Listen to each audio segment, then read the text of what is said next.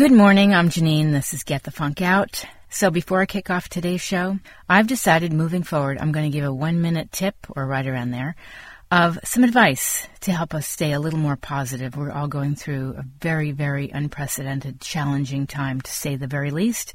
So here's this week's tip. Okay, you ready? Very simple. Take a walk.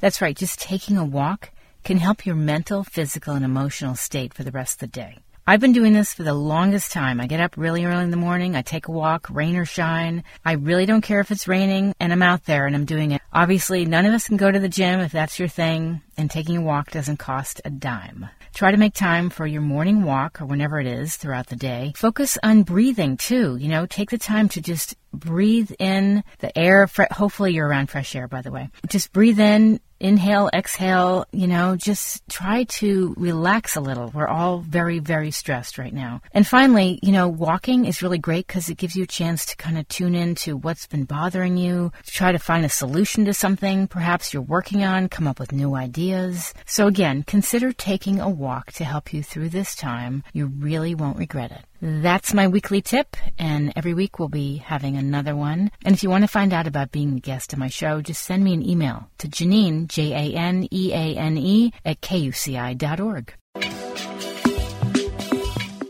First up on today's show is author Erin Khar. We're going to talk about her book Strung Out One Last Hit and Other Lies That Nearly Killed Me. Erin's just released memoir focuses on the opioid crisis and how it's responsible for over 47,000 deaths every year, nearly two thirds of all drug related deaths in this country. The question on everyone's mind is why? Why do so many people turn to drugs? Erin's memoir is a raw look at Khar's 15 year opioid addiction and her long, difficult road to recovery. It's my pleasure to welcome to this week's show author Erin Khar. Good morning, Erin. Hi, good morning. Congratulations on your book, Strung Out One Last Hit and Other Lies That Nearly Killed Me. Let me start with this. Were you always a writer, or did something transpire that made you want to tell your story? You know, it was a combination of things. I had um, started an advice column back in 2009 on my blog, and which moved to Ravishly in 2015 so I had opened up about my past a bit when answering questions for the column and had also started writing personal essays on the topics of addiction and recovery. I realized that the response that I had to my articles was was really overwhelming. Um, people really responded to it, and I realized that not only did opening up about my story help to lessen my own shame, but it really did that for others too. Have you found some common themes in why people, you know, get involved heavily in drugs?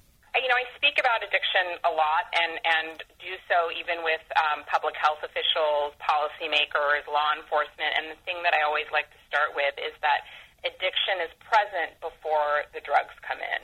That certainly was the case for me, and yeah. I have seen that be the case for a lot of people I know. Yeah. That's so interesting. Tell me about your road, you know, as a writer and where you are now. Sure. So as a writer, I you know I didn't start out um, my adult career life as a writer. I did a variety of other things from working in when I was living in Los Angeles, working in production as a wardrobe stylist, and then later on as a production coordinator. I worked for a while um, for a nonprofit with homeless and runaway youth and I had a clothing line. So I've done a variety of things.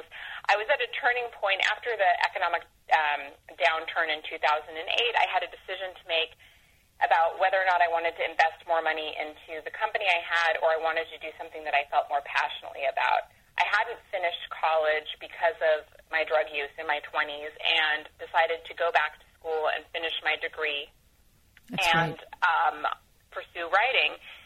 It really, from that point forward, everything began to click in a way that it hadn't clicked for me before. And as I said, I had started this advice column, then I started writing professionally um, doing, you know, in addition to my weekly column, writing articles and essays and whatnot. And this led to the book.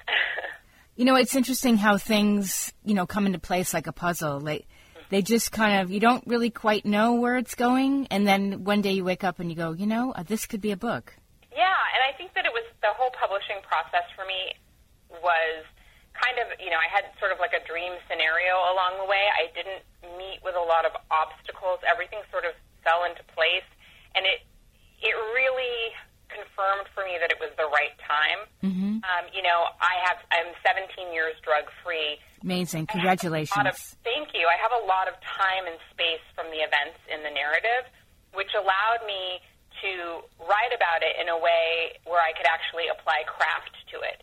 You know, mm. I think that there's there's sometimes a misconception about memoir that it's you know that it's therapeutic for the writer, that it's like a cathartic experience, and I, and I'd argue that like that catharsis has to happen before you're really able to yeah, write the book because sure. I needed that distance. I needed I needed to have you know more than one voice present in that narrator. You know, me being the narrator in the book. I needed the narrator at the different ages that I was, and I yes. also needed the narrator as me today with the time and healing and perspective that I have to be able to present the story in a, in a clearer way. If you're just tuning in, we're speaking with Erin Khar about her book Strung Out One Last Hit and Other Lies That Nearly Killed Me. Don't you find it interesting how it takes time to get your book together, but then you think, well, at least for me, sometimes timing is everything. Waiting until you're a little older or mm-hmm. uh, had a chance to process things. Does that ring true for you? Oh, absolutely. I couldn't have written the same book five years out from these events. I really needed. I needed the time to do the work on myself to sort of undo the damage that I'd done. I needed mm-hmm. time to sort of process a lot of the trauma that I talk about in the book. Um, I, I definitely needed that time and space and perspective that comes with you know, lived experience. Maybe that's not the case for everyone, but it, it certainly was for me. Yeah. Um, and, and also, you know, now being a parent, I see things in a way that I wouldn't have been capable of seeing before, right? So I'm right. looking at sort of this trajectory because I started with drugs at such an early age, and I'm seeing it from both the perspective as a parent, looking at, at the younger me as a child, mm-hmm. and me, you know, my own perspective as a child and what that experience was like. And I think that that's something that was really necessary for this particular book. Yeah. Um, in listening to you, I'm thinking you're probably trying to be, not trying, you are being the antithesis of how you grew up. Mm-hmm. You know, for especially raising a child. Yeah, in a lot of ways, definitely. You know, I mean, I, I have a really close relationship with both of my parents now, and a very good relationship with them, and they're really involved with their grandchildren. But you know, I grew up at a time, you know, and part of it was also, you know, sort of the language of the the era, right? Mm-hmm. In, in the '80s, my parents weren't raised in a way that they talked about these things, and the way that I'm raising my children is that I've opened up conversations with them, you know, in an age appropriate way from a very early age talking about feelings because that's sort of where the basis of it is, right? Sure. Opening up these conversations because I didn't have that language when I was a kid and was struggling with depression and anxiety talk to my parents about it. I didn't know how. So I think as parents, you know, from a very early age, what we can do is share our experiences in an age appropriate way that keeps that door open and allows our children to see us not just as these authority figures or parents, but also as humans, imperfect humans who have also struggled with things. Yeah. Because I think that the lesson is in sort of how you came out of that struggle. Right. I find it interesting in reading your bio. Um, you hid bes- behind the facade of a perfect childhood filled with good grades, a popular gr- group of friends, and horseback riding. When I think of kids who get into drugs and they're depressed, they're not always like that. Right and I was very much. That's why you know there are a few reasons, but I mean, number one, I I worked really, really hard to maintain the facade that I had created for myself. You know, I think a lot of us create belief systems at an early age for a variety of reasons that we hold about ourselves. And I had a belief system about myself that if people really saw what was going on inside of me, they wouldn't love me. I had Yeah. been sexually abused at the age of four and didn't tell anyone about it. I was struggling with this depression and anxiety and suicidal ideation, and all of those things. I felt this this intense need to cover up.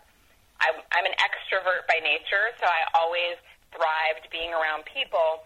I had great grades. I had a lot of friends. Was always really popular, really active with a variety of things. That allowed me to stay hidden for a very long time.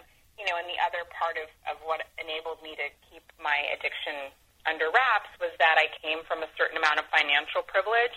So to the people in my life, on the outside, it did not appear that I looked anything like what their impression of a drug addict was. Unbelievable. Yeah.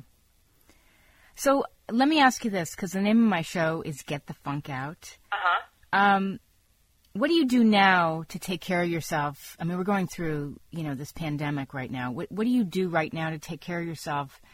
Um, you know, to keep yourself mentally, physically, emotionally strong.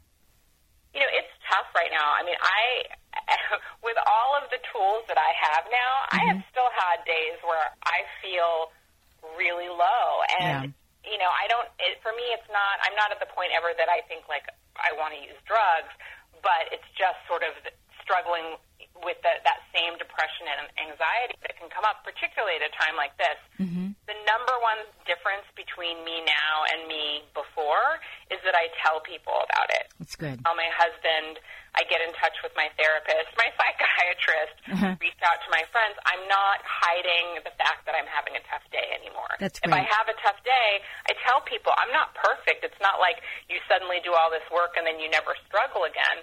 Right. Difference is now is that I am able to, you know, to say that I'm struggling, to reach out for help, and then, you know, the other things that I do sort of in like a practical way, you know, one of the big things for me is getting outside, which I live in New York City and it's a little bit tenuous because Oh yeah. Particularly this week you know, we've been encouraged to get outside for exercise, and my I live in Greenwich Village. My neighborhood is really empty right now, mm-hmm. but you know, there is this sort of mixed message of like, yes, get outside for exercise, but but this week should be our worst. I know. Really, don't go outside.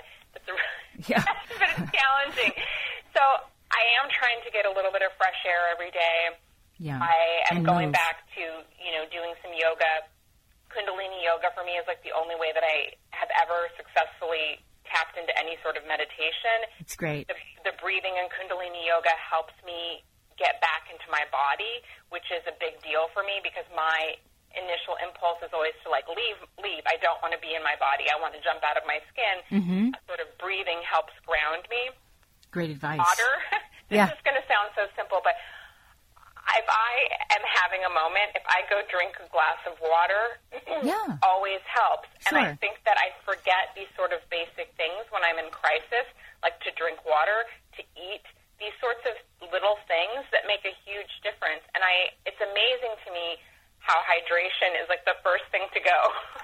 Isn't that funny? I, I know. And it really, really helps. Having a glass of water sort of cools down your nervous system and and just perks you up a little bit. The other thing that that really really helps me is connecting with people in a way in which I can be of service. So an example of this is, you know, I've done this a few times, but a couple weeks ago, I put something out on social media that if anybody was struggling with addiction or mental health issues, that they could my that my direct messages on social media were open and they could direct message me. I had so many people reach out, mostly all of them strangers, who That's were great. struggling. And mm. I messaged back and forth, and it wasn't even like some big, you know, big exchange, but just that simple act of somebody being able to say, "Hey, I'm having a really hard time," and me replying and saying, "You know, I understand," and like this is sort of what's working for me, and you know, you don't have to figure out how you're going to get through this long term. Just figure out how you're going to get through it for the next hour. Yes. Things like that. Ways in which I can still be of service from my bedroom. True. Yeah. that that always helps in terms of getting out of your own head. Like when you when we get into service, we help dispel that anxious energy because we're actively doing something. I think that what's really difficult for all of us right now is the lack of control over what's happening and the lack of knowledge over how long it's going to last. So any way in which we can get into action um, really, really helps. For me, that's always sort of uh, a buffer against depression because depression for me is sort of like the opposite of action. It's just inaction. Yes. So any sort of steps you can take to do that are helpful. Yeah. So we have to wrap up, but just tell me where can people find out more about you? Sure. So everything you need to know is on my website, which is erinkhar.com, E-R-I-N-K-H-A-R.com. That links to everywhere I am on social media, to news about the book, to upcoming. I have a lot of uh, virtual live uh, events coming up, and uh, my weekly advice column, Ask Erin, is on Ravishly, and you can ask me a question via my website or at askerin at ravishly.com.